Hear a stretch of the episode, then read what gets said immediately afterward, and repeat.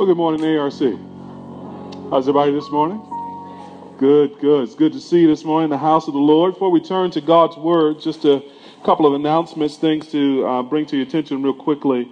Uh, first off, I, understand that last week we welcomed a number of new members into the church, uh, but I wasn't here, and since I got the mic now, I want to welcome you too. So if you're a new member at ARC, if you joined a couple Thursdays ago, just stand so we can give God praise for you and welcome you into the church family. Amen. Amen. Amen. Now, though, if you stood, I have another announcement for you. After the service, I have my camera.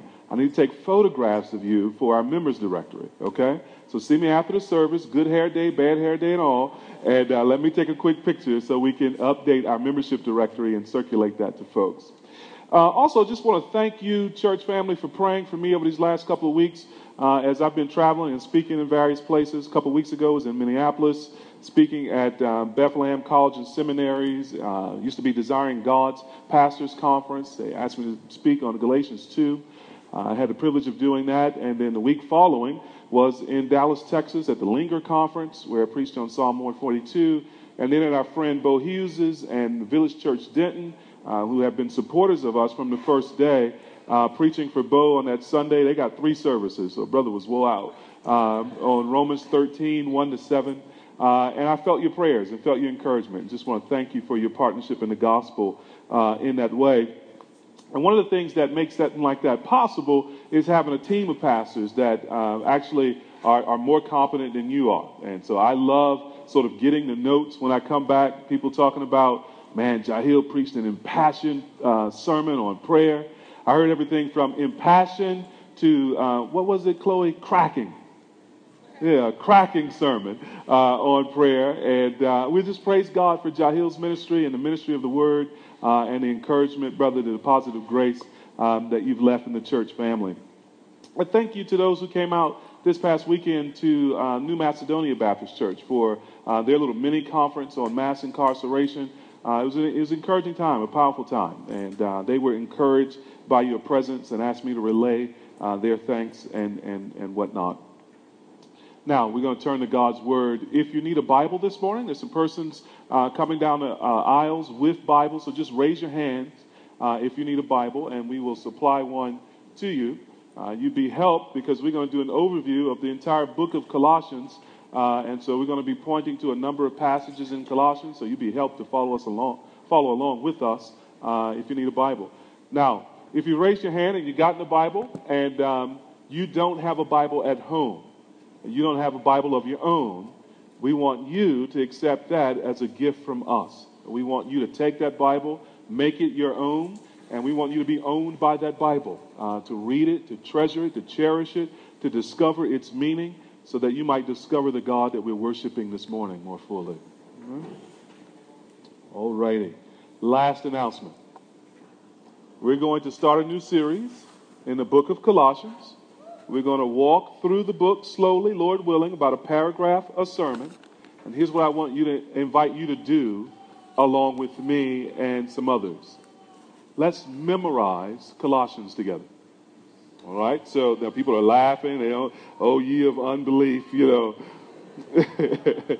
You've probably gotten a, a sermon card. Uh, you'll see how the, the book is sort of divided up, and uh, let's each week remember basically about a paragraph, which is like three or four sentences, uh, each week of the book of Colossians. And when we come, before we have the sermon, I'll open the floor for somebody to recite it for us. Doesn't have to be you, completely voluntary. Um, it's wonderful to see other people struggling, like me, uh, to work their way through memorizing scripture. But let's hide God's word in our hearts together. And let's start with Colossians. And let's let's memorize uh, Colossians together. So for next week, uh, we're going to be preaching, Lord willing, Colossians chapter 1, verses 1 to 8. I want to invite you to memorize Colossians 1, 1 to 8. And next week we will actually think on it in the sermon. Is that all right? Who's with me? All right, all right. I, I remember all the faces. All right, all right. Not every hand went up. Remember your faces too. Turn with me to the book of Colossians.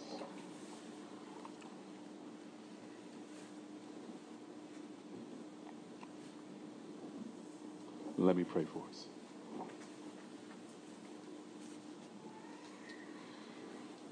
Father, we give you praise for this indescribable gift. You spoke through prophets and apostles. And by your Spirit, you inspired them, you carried them along to write down your very words. And in your power and in your kindness, you preserved their writings and protected them so that we, centuries later, would have it, Lord, in our hands, be able to read it, be able to study it, be able to memorize it, so that we would be able to hear your voice in your word and know you, the one true and living God. We wouldn't know you, we wouldn't know you well unless you, Lord, stoop down to speak to us. For we can't climb to heaven, and the wisdom of man is not nearly complete enough to arrive at the knowledge of you all by ourselves. You had to tell us what you were like, and you had to describe your love, and you had to explain our condition so that we might be able to really and truly know you. So we thank you for your word. And we thank you realizing, Lord, that not everybody has your word. It's not translated into every language. Not every people group, Lord, has access to your Bible. But you, in your kindness, has decided that we would be born where we were born, and we would have, Lord, free access to your word. Help us not to take it for granted. Help us to treasure it. Help us to lay hold to it. Help us to believe it. Help us to live it until we see you face to face. Oh Lord, would you feed our souls from Colossians this morning? In Jesus' name. Amen. You ever heard the phrase mystery religion? Mystery religions in the ancient world were pretty influential. They were widespread and practiced by many. They were cults. And I use that word not just in the uh, kind of negative way in which we normally use the word cults, but they were kind of societies. They were groupings of people who adhered to these secret teachings. That's what mystery religions were known for, their secret teachings. And in holding these secret teachings, the, the leaders of mystery religions would teach people that unless they had this secret knowledge, unless they were initiated into the, the mysteries of that faith, then in some ways their lives weren't complete. Or they could not know God, or they could not know the, the riches and the fullness of God. That this knowledge, which only they held, was necessary to a full life. You can imagine then what kind of power those groups could hold over people. For the threat of not having that knowledge meant not actually having a full life and really knowing God. Such religions have existed for as long as men have been exiled from the Garden of Eden. They exist even in our community. So even today, many of the cults we encounter are basically modern day mystery religions. Groups like Kemetic Science or the Moorish Science Temple the Five Percenters, even the Nation of Islam, and, and civic groups like the Masons are all kind of secret societies, mystery religion kinds of cults and groups. And they all make the promise that if you acquire the secret knowledge, you will understand then the true key to life and have the fullness that only they can provide. It's in this way that every mystery religion, mystery religion makes the same basic claim you and I need something in addition to Jesus in order to be full, in order to be complete.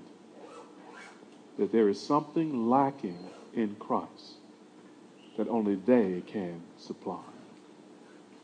Now, in many respects, that's the background, that's the context to the letter of Colossians. Colossae was a small town in modern day Turkey, Southeast Asia. It, it, was about 12 miles from some bigger cities like Hierapolis and Laodicea, which are mentioned in the book. In the ancient days, Colossae was a crossroads town. There was a, a street running, or big thoroughfare running east and west, and one running north and south that went straight through the town. And so, like most crossroad towns, like most cities like Washington, D.C., what you had then there were people from all over the place, from various different cultures and ethnicities and, and religions. And what you get there is this kind of cosmopolitan attitude, this kind of eclectic attitude. It takes a little bit from here, a little bit from there, mashes it all together in something that people imagine to be more complete. That's the background in Colossae when Paul writes this letter. And Paul writes this letter with one main point. If you want to get the whole of the sermon and the whole of the letter, here it is in this one simple point Jesus Christ is everything. Jesus Christ is everything. Now, to give an overview of this letter this morning, I want to sort of ask and answer three questions. Number one, why was the letter to the Colossians written? Why was it written? Number two, who is Jesus in the book of Colossians? Who is this Jesus in the book of Colossians? And number three, what does it mean to be a Christian according to the book of Colossians. What does it mean to be a Christian according to this letter? Colossians chapter 1, verse 1. Paul, an apostle of Christ Jesus by the will of God, and Timothy, our brother, to the saints and faithful brothers in Christ at Colossae, grace to you and peace from God our Father. Y'all were nervous, weren't you? Thought I was going to read the whole thing right then. We're going to work through most of it. Why was Colossians written? Well, we have no record of Paul ever visiting this town. In fact, if you look at Colossians chapter 2, verse 1, it suggests that the Colossian Christians had not seen Paul face to face. You see what he says there? I want you to know how great a struggle I have for you and for those at Laodicea and for all who have not seen me face to face. So, this is not a church that Paul founded. This is not a church that Paul had even visited at this point. However, Paul mentions a, name, a man named Epaphras at the beginning and the end of the letter. Look at Colossians chapter 1, verse 8. Apostle Paul writes there, he says, You learned, referring to the gospel, you learned the gospel from Epaphras, our beloved fellow servant. He is a faithful minister of Christ on your behalf and has made known to us your love in the Spirit. It was likely through Epaphras that this church was founded, and Epaphras was a, a traveler and a companion with the Apostle Paul. And Epaphras had gone to Colossae and preached the gospel there, and, and they had heard it and believed and were formed into a, a New Testament church, into a congregation there. And Paul mentions this same Epaphras near the end of the letter. So look at chapter 4, verse 12. He says there, Epaphras, who is one of you, meaning a Colossian himself, a servant of Christ Jesus, greets you. Notice this, Epaphras, always struggling on your behalf in his prayers, that you may stand mature and fully assured in all the will of God. See, from this we get a, a profile of Epaphras, don't we? He's a fellow servant, chapter 1, verse 8. He's a faithful minister who worked with Paul, and he's from Colossae. And he's a faithful man of prayer. We've just heard three weeks of sermons on prayer, and I think Epaphras would have been pleased. He's struggling in his prayers on behalf of the Colossians. He's praying for their full maturity, and he's praying for their assurance that they would be certain that they are saved in Christ. So it's Epaphras who starts this church, and it's likely Epaphras who's now traveled to Paul and given Paul an update on his church. Because if you look at Colossians chapter 4, near the end there, we learn something vital about Paul himself. Verse 18, the very last verse, he says, I, Paul, write this greeting with my own hand. And he says this Remember my chains. Paul's in prison at this point, likely in prison in Rome. And from that prison cell, he is preaching the gospel to the guards in Rome. And from that prison cell, he's continuing to hear news of the church in various places, and he's writing letters to be taken to those churches, to be read and to be studied as he continues to sort of shepherd and lead the church as an apostle. It's Ephesians was written at this same time, and likely Philemon as well, along with Colossians. And so Epaphras has likely come to Paul in Rome maybe even volunteered to be in jail himself with Paul in Rome. And now Paul has written this letter in response to the message that he's gotten from Epaphras about the, the sort of state of things in Colossae. And, and what was the news? I think as we survey this letter, there are two general parts, two, two parts to the news about Colossae. First is this solid faith. There is the good report. Paul mentions this in Colossians chapter 1, verses 3 to 6. Notice there, we always thank God, the Father of our Lord Jesus Christ, when we pray for you, since we heard of your faith in Christ Jesus and of the love that you have for all the saints, because of the hope laid up for you in heaven. Of this you have heard before in the word of the truth, the gospel which has come to you, as indeed in the whole world. It is bearing fruit and increasing, as it also does among you, since today you heard it and understood the grace of God in truth. You see, the gospel has rooted itself in the city of Colossae, in the hearts of these Colossian Christians. The gospel has been spreading, notice there. It's been running around the world. In fact, Paul speaks here as if it's reached the ends of the world already. And everywhere it's gone, it's borne fruit. It has increased. It has produced what God has intended His Word to produce as He sent it out. It has produced the, the, the living, saving faith that these Colossians have. They've heard it, they've understood the grace of God in truth, they have believed it, and they have been saved. Colossians 2, verse 5, as this bit of news.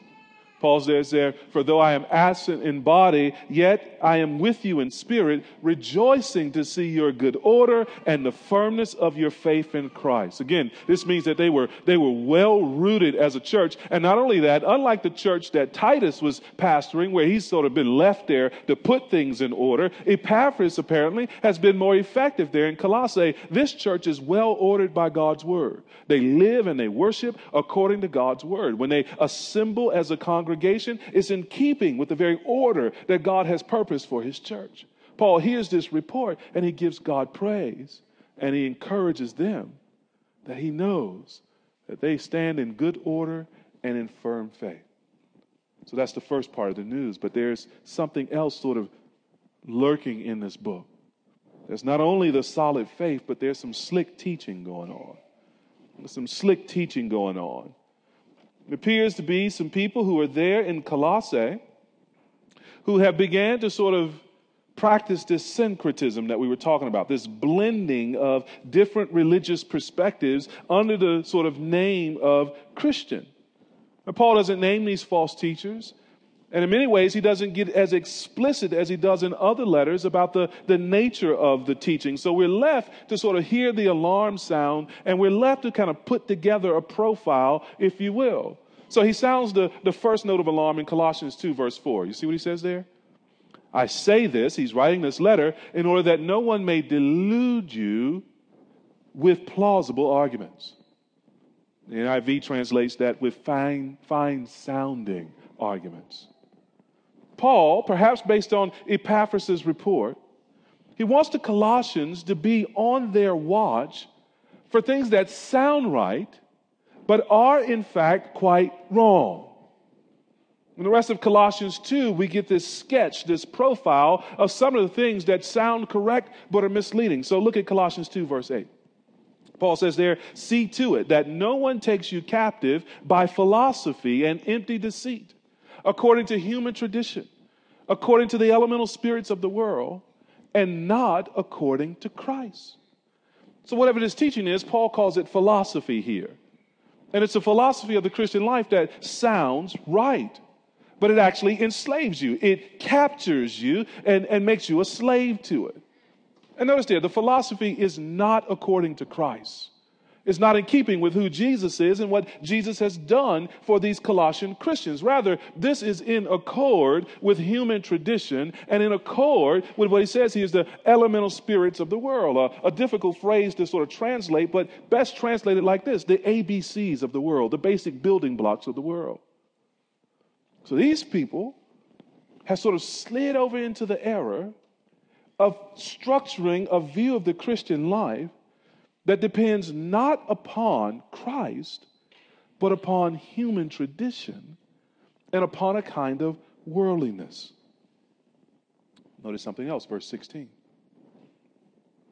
Therefore, let no one pass judgment on you in questions of food and drink, or with regard to a festival, or new moon, or Sabbath.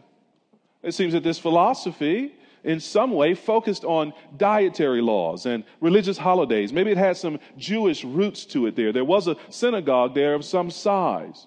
And perhaps some Jewish Christians have been bringing over part of their Jewish background into the sort of Christian church and worship. But Paul doesn't deal with it the way he names and deals with Jewish error in other books like Galatians and Romans. He deals more generally.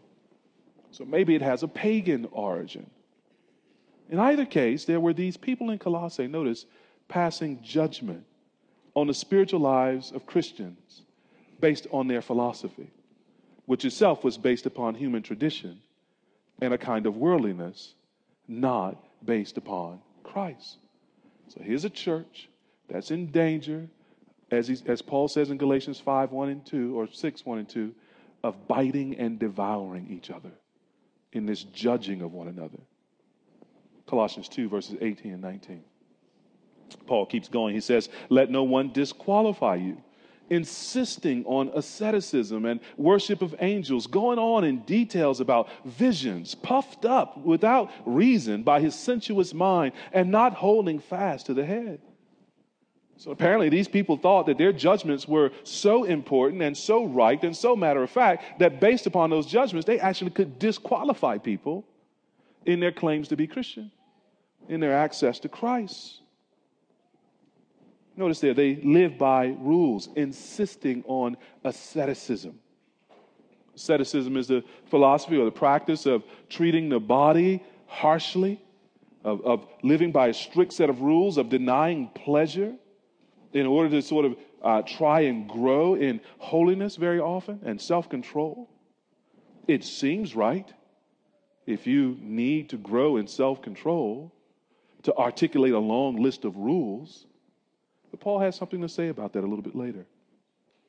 They called Christians to live this ascetic life and to, to deny themselves pleasure and to treat themselves harshly. And, and notice, this all comes up out of their own pride and sensuous mind.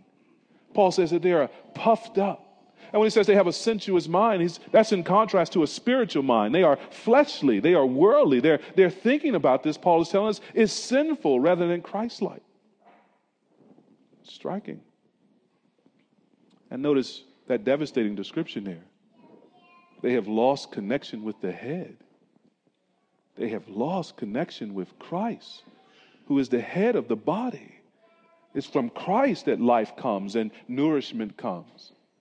But they have been severed from that because of this philosophy. They're in the church, but they're not of the church, apparently. And Paul basically summarizes the problem in verse 23. Notice there, chapter 2, verse 23. These have, there it is again, an appearance of wisdom in promoting self made religion and asceticism and severity to the body, but they are of no value in stopping the indulgence of the flesh. Martin Luther, the great reformer, is a great illustration of this, isn't he? He had gone into the monastic life and become a Roman Catholic monk because he had basically been scared into the into the monkhood. Is that a word, monkhood?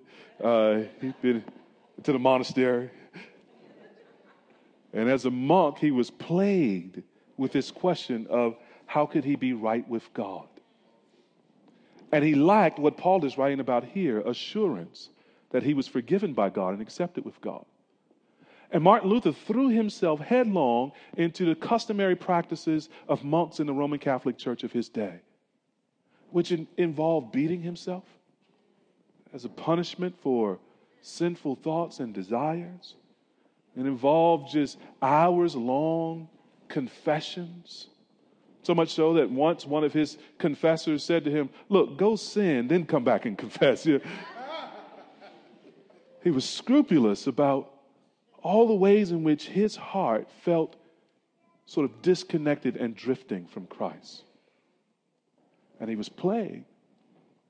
And the more he beat himself, and the more he treated himself harshly, the more he gave himself to the ascetic life, the less sure he was of his standing with Christ.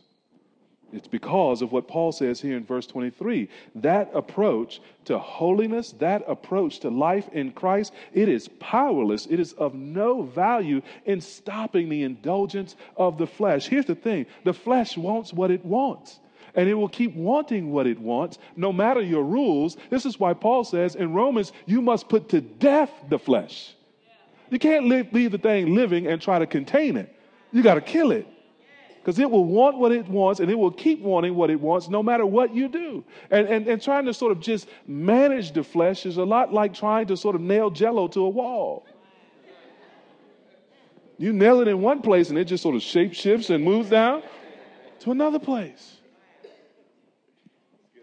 There can be no, pl- no peace between the spirit and the flesh. The flesh must be put to death. And this is why this kind of approach to the Christian life uh, for sanctification and holiness and true growth in Christ is fruitless. It is powerless. It is a well intended strategy that sounds wise, but it winds up in a different kind of life than the one Christ has for us. So, how do we apply this sort of first point. we're thinking about this question why does he write this letter? Well, I think it's important for us to recognize that there is such a thing as worldly religion. By worldly, I do not mean the kind of religion that says it's okay to go out and do all the things that the world does. That's one form of worldly religion. Here, I think Paul is concerned with that worldly religion which attempts in the flesh, in human effort, in human strength, to sort of do what only God can do by his Spirit. That, that effort to sort of develop rules and, and laws and approaches to God that, that are made and sort of self made, to use the language that he says here, that are according to the sensuous mind, the, the sort of human mind, and not the spirit, to try and use those things to, to, to sort of control the spirit rather than using the spiritual weapons of Christ in order to live in the spirit. There's always a temptation to God's people to slip away from life in the Word and in the Spirit and to slip over into human tradition. You remember the interactions that our Lord Jesus had sometimes with scribes and Pharisees. In Mark chapter 7, for example, verses 6 and 9, you can write this down and look at it later. He's, he's being questioned about the law and, and some of the Pharisees' traditions around aspects of the law. And Jesus says this in Mark 7, verses 6 to 9. He says, This people honors me with their lips, but what? Their hearts are far from me. Then he says this In vain do they worship me, teaching as doctrines, in other words, teaching as biblical truth, the commandments of men. You leave the commandment of God and hold to the tradition of men. And he said to them, You have a fine way of rejecting the commandments of God in order to establish your tradition. Now you have to ask yourself the question were the Pharisees self consciously and intentionally trying to do that? I don't think they were. These were Bible guys. They took the letter of the law seriously. And yet, however well intentioned they might have been, Jesus looks at them and says, Oh, you bumping your gums, but your heart way across town. You, you got a fine way of defending your tradition, and in some translations, making the word of God of no effect. That's the problem. The traditions of men make the word of God powerless. That's, that's another thing that cannot be reconciled God's word with man's ideas.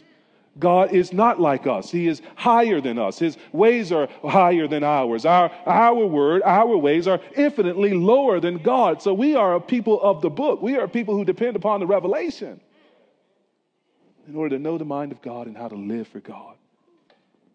And we must, like all churches and all traditions in, in all of history who have sought to worship God, we must be careful that we don't slide over into our traditions and have them supplant God's word. That's another way to put it. The Christian church is formed by the gospel, it is grown by the gospel, it is kept by the gospel. Tim Keller likes to put it, the Gospels is not just the ABCs of the Christian life, but the XYZs too. The gospel is not just a doorway into a relationship with Christ, the gospel is the whole house. It is the doorway, the hallway, the attending rooms. It is the back porch. It is the, it is the balcony. It is everything. And so life in Christ looks like this deep delighting more and more in what Christ has done for us in the gospel. If you're new to ARC, one of our core principles or values as a church is precisely this the message of the gospel. We have something we call our five M's, and that's the first one. It's the first one because the Bible makes it the first one. Paul says in 1 Corinthians chapter, first, chapter 15 that I delivered to you what was of first importance. And he goes on to unpack the gospel that Christ died for sinners. The Son of God came into the world, took upon himself human flesh, lived in perfect obedience to God the Father in all the ways that we failed to, and then some. And then, having lived a perfectly righteous and obedient life to God the Father, he did something even more extraordinary. He took our place in God's judgment. He voluntarily and lovingly went to the cross of Calvary. And there he was crucified by Roman soldiers. But worse than that, there he was punished by God the Father in our place. The wrath of God that we deserve was poured out upon the Son of God, whom we did not deserve. But he gave himself for us freely. He was crucified, he died, he was buried for three days, and on the third day, satisfied with his sacrifice, accepting that sacrifice on our behalf, the Father raised him from the grave. And in that resurrection, the Father extends to us eternal life, eternal love, eternal fellowship, and all the riches that are in Christ that we will be discovering for all eternity. It's that message that gives sinners life. It's that work of Christ on the cross and in obedience to the Father that provides our righteousness and our forgiveness. It's his resurrection that, that provides our justification. It's his coming again that gives us hope of sharing in his glory. That picture of glory that Sister Eli read for us from Isaiah 60, that's not just ancient promise and poetry to ancient Israel. That's a commercial, a foreshadowing, a movie trailer of the glory that we have with Christ and we'll see when he comes a glory that God gives to sinners who would repent of their sin and trust in Jesus. This is the message that runs through this whole book. This is the message that created the Colossian church. This is the message that created this church. This is the message by which Christians must live. This is why Paul wrote this letter.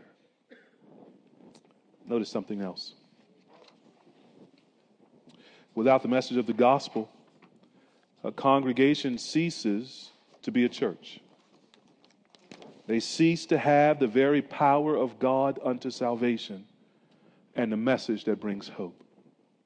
And this is why Paul wants to warn us however well we start, like the Colossians, standing firm in faith and in good order, to still be vigilant against this ensnaring, enslaving philosophy that seems right, but is according to human tradition and the elemental principles of the world and not according to Christ. Which brings us to our second question Who then is this Christ? Who is Jesus in the book of Colossians? Listen, beloved, some things are so beautiful they must be sung. Prose won't do, you need poetry to communicate it. And perhaps the best place to get a glimpse of Jesus is in the Christ hymn in chapter 1, verses 15 to 20.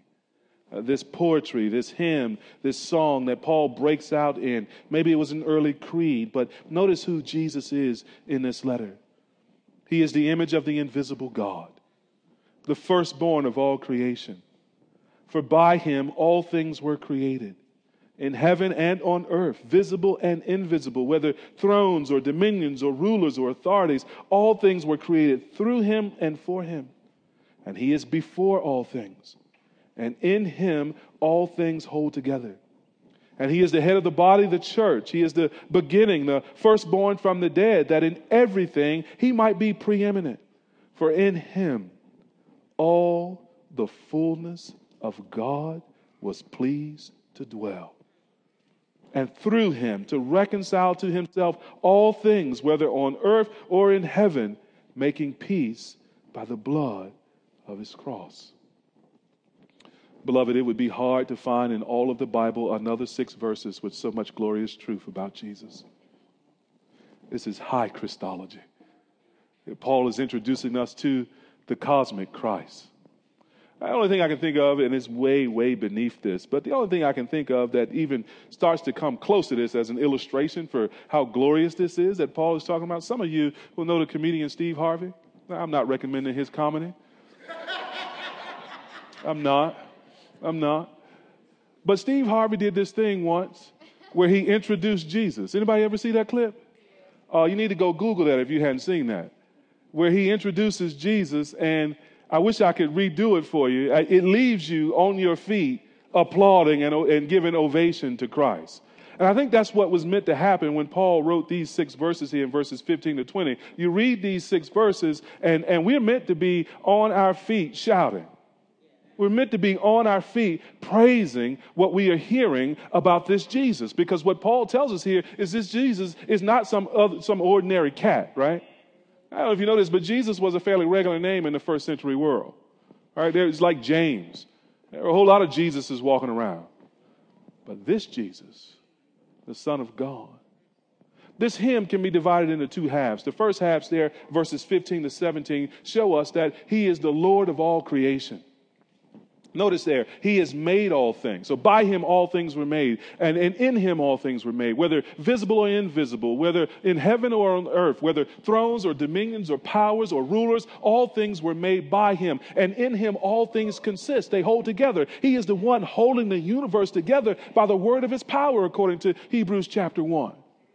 He is the Lord of all and all things have been made for him. I don't care what you see from cloud to zebra. I don't care what you experience in this ball of clay. Christ made it and it belongs to him. And not only do we see Christ supreme in creation, but we see him supreme in redemption. Notice in verse 18 now, the text turns away from the natural creation and he begins to talk about redemption and he begins to talk about reconciliation. Christ is the head of the church, he is the firstborn from among the dead. That means he's the first fruit of the resurrection. He's the first one to get up from the grave, he's the first one to take off the linen cloths. And every other resurrection that happens is happening only because it's connected to him. And he is the one who has reconciled the church to himself. Any reconciliation with God comes through Jesus Christ the Son. He's the only one that ends the warfare between sinner and a holy God. He's the only one who brings the wandering sinner away from their lost ways back home to glory. This is the Jesus who rules not only in creation, but rules in salvation too. Paul says, now listen, you got some people there in Colossae puffing your mind up with all kinds of things in these mystery religions and combining it with Judaism and combining it with paganism. Let me tell you something. Ain't but one Lord, ain't but one God, and it is Christ Jesus the Son. Paul said, I don't care what you heard. Let me tell you about Jesus. When we see here that Jesus is the creator, the image of the invisible God. In other words, if you want to see what God looks like, look at Jesus. He's the one that came into the world and revealed in flesh God, the heart of God, the ways of God, the mind of God. Are you ever lost for what is God like? Open your Bible to the Gospels and read the life of Jesus. You will be seeing before you the display of God Himself.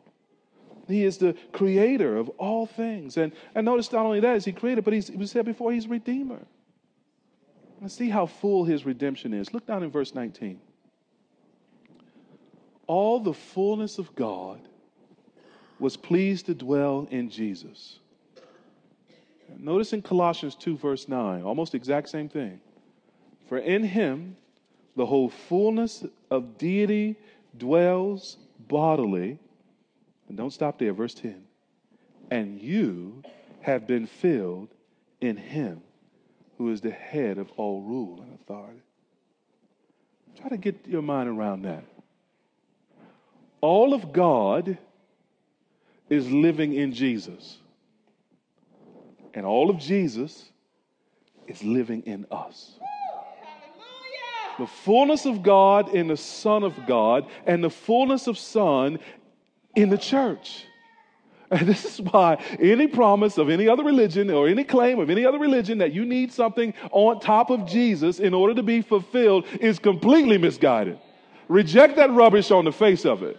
Uh, you can't get no more fuller than to be full of Christ. You, you can't get uh, filled out more. You can't get more satisfied. You, you can't get more blown up with righteousness and goodness and holiness than to be filled with Jesus. Paul says, don't, don't forsake the truth. Don't get caught up in some other philosophy. Don't let nobody turn you around. Don't let nobody get you off the track, beloved. Let me tell you something. When Jesus came into the world, God came with him. And when Jesus came into your life, God came into your life. You are full with Christ. Oh, he's not only our creator, he's our redeemer. Notice in verse 20. It's through Jesus that God reconciles all things to himself, whether on earth or in heaven, making peace by the blood of his cross. I don't know if you thought about this before, but Christ's redemption isn't just for human beings, it's cosmic. There's something even in heaven reconciled to God because of Christ. The whole creation, which is groaning in travail and futility, Paul says in Romans, it's waiting the adoption of the sons of God because when our adoption is complete, the whole creation itself will be set free from that futility and will be renewed in Christ. Christ didn't just die for our salvation. Praise God that He did. And if He only did that, that'd be enough to praise Him. But in His death, too, is the provision for the renewal of all things and the reconciliation of all things in heaven and on earth to God. I don't know what all that means, but I trust it is bigger than anything I've ever thought before. And we will have infinite time, if it can be called time, to discover more and more what this means. Christ is our Redeemer, and Christ is our treasure. Notice that Paul continues to refer to Christ as God's mystery. So look with me in Colossians 1, verses 25 to 27. Paul writes there, of which I became a minister, referring to the gospel and the church, of which I became a minister according to the stewardship from God that was given to me for you. What is that stewardship, Paul? To make the word of God fully known. What do you mean? The mystery hidden for ages and generations, but now revealed to his saints. Well, what's the mystery, Paul? To them, God chose to make known how great among the Gentiles are the riches of the glory of this mystery, which is Christ in you, the hope of glory. Paul says God had a secret. He didn't tell it all to the Old Testament saints, he left them some breadcrumbs to follow the trail. But then God started talking when He sent His Son into the world. He started telling His business. He started revealing the mystery. And the mystery is this that God had intended, even before the worlds began, that He would not only save Israel, but through the Messiah of Israel, He would save the Gentiles. And in the Gentiles, He would reveal to Israel the riches of His mystery. What is that mystery? It's Christ, the hope of glory. Christ in us, the hope you ever wonder why you sometimes long for heaven? Why this world feels strange to you sometimes? You ever feel homeless in your own house? Like you ain't supposed to be there? Well, if you're Christ, it's because he's in you, beloved. And he is in you as a deposit, as a confidence, as a guarantee of coming glory. Beloved, if, if you're in Christ, you've been remade and you've been remade for glory. You've not been remade for being bored or, or for mundaneness or for routine. You have been made for glory to see the splendor and the greatness and the beauty and the brightness of God, your Maker. You have been made to enjoy the beauty of God for all of time. And there's something in you that aches from time to time to see that beauty. There's something in you that longs from time to time to escape all of this distraction so that you might look at your Savior. There's something in you sometimes that just speaks to you that this ain't right. I ain't home. And you long for heaven. This is why when you sing, I can only imagine, something in you takes off. Even when you were flat, even when you were dull spiritually, you began to sing that. And you begin to ask those questions of those songs Will I dance in your presence? Or to my knees will I fall? Will I sing? Hallelujah. Will I be able to speak at all? I can only imagine. And that imagination rises up out of the presence of Christ in the human soul. The hope, the confidence of glory. Christ is our treasure. He is our riches. He is this mystery that God has given us. Look at Colossians 2, verses 2 and 3.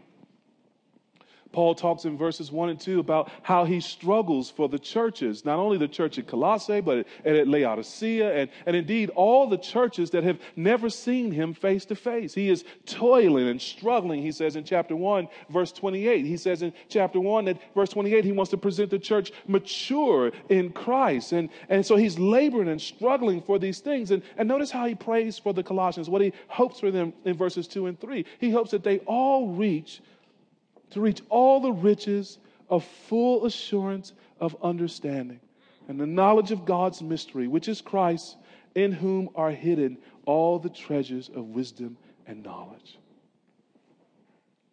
Maybe an illustration will help. It, it, it's not a good illustration. It, it don't come close to these two verses. How many of you enjoyed Easter egg hunts as kids? How many of you enjoy your children running around looking perhaps for, for Easter eggs? No offense to those of you who've gotten so holy you don't do Easter egg hunts anymore. Yeah. No offense. There's something about hiding that little thing and watching the kids run around mad trying to find every egg and, and, and get the eggs and, and the joy of that discovery. That egg to them is a kind of treasure. Jesus uses another analogy. Maybe it's better to use divinely inspired analogies. Matthew chapter 13, I believe it is, around verse 43 and 44. Jesus says the kingdom of heaven is like a treasure hidden in a field. And when a man finds it, he goes and he sells all he has. And for the joy of that treasure, he sells all he has and he buys that field. I think this text, we might say that if you're a Christian, you're on an Easter egg hunt. Only you're not looking for the treasure of an egg. You're looking for what God has hidden in his son. In him are all the riches and the treasures. In Him is understanding and knowledge and wisdom. And we are meant for all of our days on this, this boring ball and all of our days in the world to come to be ransacking Christ and to be dipping our hands into the treasure that is Christ and, and pulling out gold coins and silver coins and, and gold goblets and ruby studded crowns. For in Christ is all of our treasure. It's like God has sent us on an Easter egg hunt and said, There's the last big egg. Go over there and look. Go over there and delight. Go over there and find the riches I prepare for you in your Son. And this is why, if we're Christians, we're never quite satisfied when we're forgetful of Jesus. We all get distracted. We all have hearts that sometimes grow cold and we get busy and we look up and we have forgotten to pray and uh, we've pushed off the word and we have for a time stopped going to church or some such thing. And we may get complacent in that, but we never get satisfied in it. Because that's not where our treasure is. And, and, there's something even intuitive in us, the witness of Christ in us, the hope of glory that keeps drawing us back to God's people, drawing us back to God's word, drawing us back to God in prayer. Because we want those riches that come with Christ. To the persons here who are not yet Christians, when we tell you about Jesus, we are telling you about the best thing we know the best one we know. We're telling you about the one who will satisfy you with goodness, in whose presence there is pleasure and fullness of joy forevermore. And we're not, we don't want to sort of, in saying that, I'm not trying to tempt you to try to follow Jesus for your own selfish desire. No, you come to Jesus because he's Jesus, because he's Lord, because he's creator, because He made you and because you owe Him your worship. You come to Jesus because you recognize that, that you have not given that to Him, and that's sin. And you have gone your own way and followed other philosophies and, and found yourself in more sin. You come to Him because you're turning from that sin and you're turning to Him, and you finally recognize that He is the treasure. And here's what you discover sometimes you do that, and your life gets harder. Sometimes you do that, and your life gets remarkably better. But whether your life gets better or whether your life gets harder, if you've got Jesus, this is what everybody discovers He is the treasure. He is the great one. He is the richest. We are inviting you to be rich toward God by believing in His Son. And beloved, here's the wonderful thing finding this treasure, well, it's not like sneaking into Smaug's castle as if you were on Lord of the Rings and dodging the dragon and doing some adventurous thing that only you could do. No, actually, coming to this treasure is forgetting yourself, confessing your sin, and trusting this Jesus to be your Lord and to be your Savior. And all that He is, He freely gives to you. We're inviting you to your greatest happiness and your greatest joy. Don't deny yourself. Come to Him. Trust in Christ and live richly in His love. And, church, there's something else for us to note here, just thinking about this, who this Jesus is. We're to praise God for faithful leaders who teach us the Word of God. Paul has mentioned Epaphras a couple of times in this letter, and he refers to him again, I think, in, in verses 6 and 7 of chapter 2, when he says, Just as you were taught, well, it was Epaphras who taught them the Word of God. And Paul gives his own example in chapter 1, verse 24, down to chapter 2, verse 1. How he struggles and how he, that interesting phrase, I wonder if it caught your attention in verse 24, how he fills up what was lacking in Christ's afflictions in his own body. Not to mean that there was something short in Christ's sacrifice, but he has so joined Christ in the ministry that the sufferings of Christ seem to overflow in his life. Why does he do that? Because he's faithful and that's what the Colossians are commended for, even in the greeting in verse 2 of chapter 1 to the, to the saints and what? Faithful brothers in Christ. We are to praise God wherever we see faithfulness and wherever we receive it through his ministers. And so it's appropriate to praise God for Jahil as he teaches God's word. It's appropriate to praise God for Jeremy as he's now off visiting a church and uh, working to plant a church. It's appropriate to praise those brothers who don't necessarily preach a lot, but nonetheless are teaching us God's word and encouraging us, like Pastor Andrew and Pastor Matt. Faithfulness among God's people, especially where the word is dispensed. That's meant to be treasured because it's by this word that we get to know Christ and know him more fully. So let us be a congregation that always rejoices to either suffer for the gospel as servants, always rejoice as recipients of the gospel, for God has given us Himself in that message. Which brings us to our final point. What does it mean to be a Christian according to Colossians? Well, really, this is the bulk of the letter from chapter 2, verse 6, all the way to the end of chapter 4. This is what we're going to be discovering as we uh, do this series in the book of Colossians. But let me just give you the skeletal system here. Let me just give you some things that come with being a Christian according to Colossians. First of all, to be a Christian means we walk with Jesus. That's what we see in verses 6 and 7. We are to walk in him. Just as we receive the Lord Jesus, we are to walk in him. Uh, this is a, a, sort of picture of fellowship and following. Uh, we walk with him not as people being drug along by shackles and ropes, but we walk with him as two men on a path having a good time catching up, or two women holding hands, encouraging one another. It's in fellowship and love that we keep in step with him. Well, what does that walking look like? Well, that's unfolded for us like flowers in a, in a, or petals in a flower. So it means we are united with Jesus. Chapter 2, verses 9 to 13. Notice what the Lord says in His Word. For in Him the whole fullness of deity dwells bodily, and you have been filled in Him, who is the head of all rule and authority. In him also you were circumcised with a circumcision made without hands by putting off the body of the flesh by the circumcision of Christ, having been buried with him in baptism, in which you were also raised with him through faith in the powerful working of God, who raised him from the dead. And you who were dead in your trespasses and the uncircumcision of your flesh, God made alive together with him, having forgiven us all our trespasses by canceling the record of debt that stood against us with his legal demands. This he set aside, nailing it to the cross. He disarmed the rulers and authorities and put them to open shame by triumphing over them in Him. The key phrase throughout that paragraph in Him and with Him. We are united to this Jesus spiritually. That's what it means to be a Christian. And all of God's blessings come to us as a consequence of this union. This is why Paul says, for example, in chapter 3, that we're to set our minds on things above where Christ is seated at the right hand of God. And he says in verse 3 For you have died, and your life is hidden with Christ in God.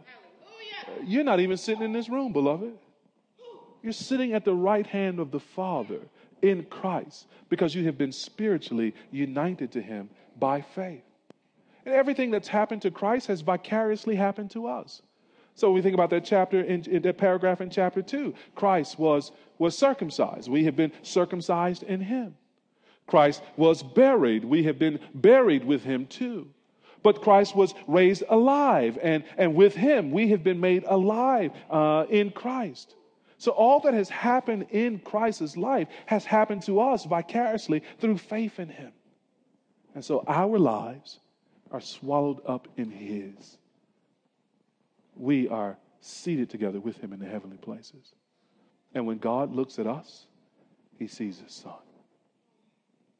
This is part of our treasure. This is what it means to be a Christian. It also means we are forgiven in Jesus. That's what we saw in verses 14 and 15. He's nailed our sins to the cross. He's disarmed the rulers and authorities. Those are those spiritual enemies that we have. He has defanged them. He has taken away their weapons. He has completely triumphed over them in Christ. And so even our enemies spiritually are defeated in him. What does it mean? It means we're free. Colossians 2, verse 17. He just talked about let no one pass judgment on you with food and drink or Sabbaths and new moons and so on. Why? He says these are a shadow of the things to come, but the substance belongs to Christ. There's a play on words there. That word substance could be translated body. All those rules are the shadows that the body casts. The body, the substance, is Christ. That's who we have. He is ours and we are His. And, and notice that verse 19, uh, the freedom that we have. So let no one disqualify you in verse 18. Verse 19, they're not holding fast to the head from whom the whole body, nourished and knit together through its joints and ligaments, grows with a growth that is from God. There it is right there. That's the growth that Paul wants for the Colossians. That's the growth that God wants from us. The growth that comes from God being joined to Christ ahead who nourishes us. That's a different growth than the growth that comes from self effort and asceticism. It means we are free from those rules, we're free from those regulations. Notice how he puts it uh, a little bit in verse 21. Do not handle, do not taste, do not touch. He says, Why are you submitting to those regulations at the end of verse 20? And why does he say, Why are you submitting to those regulations? Well, just above that, why as if you were still alive in the world?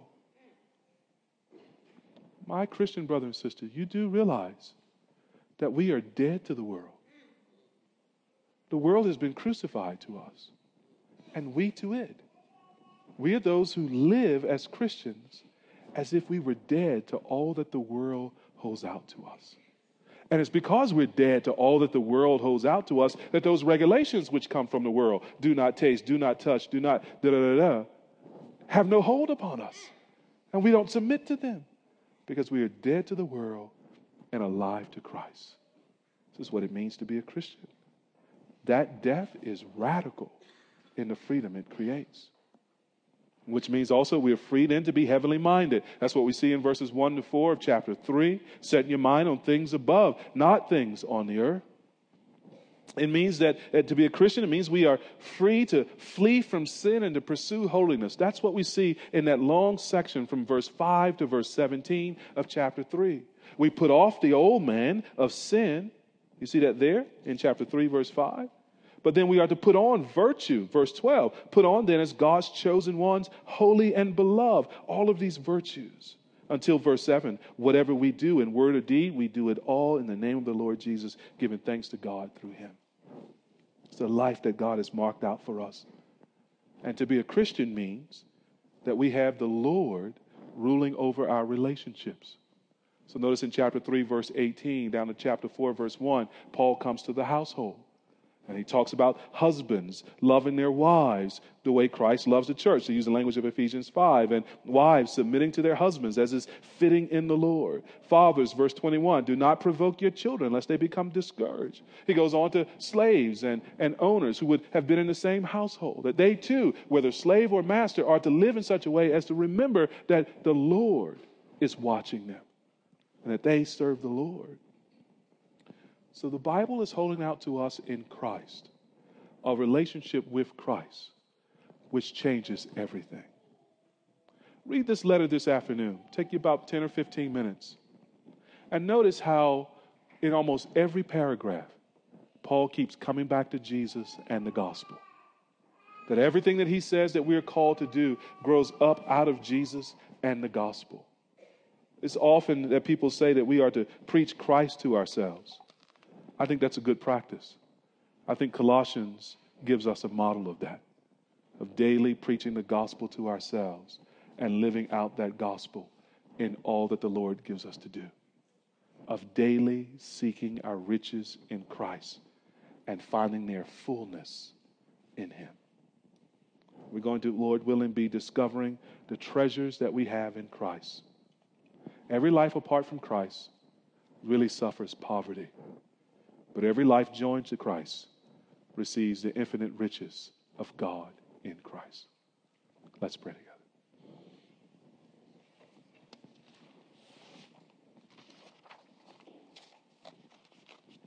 Our Father in heaven, we thank you for this incredible letter, for all that it holds out to us in Christ your Son. And we ask for your grace, and we ask for the filling of your Spirit to, Lord, lay hold to the full riches of the treasure that we have in Christ and gain the full assurance of salvation which you offer us in Christ. We long to be filled with the fullness that is in Christ. Oh Lord, help us to know these realities more and more, to live in them, oh Lord, and to enjoy them more and more, and to bring you glory as a consequence more and more. Do this, O Lord, for the honor of your name we pray and for our joy. In Jesus' name, amen.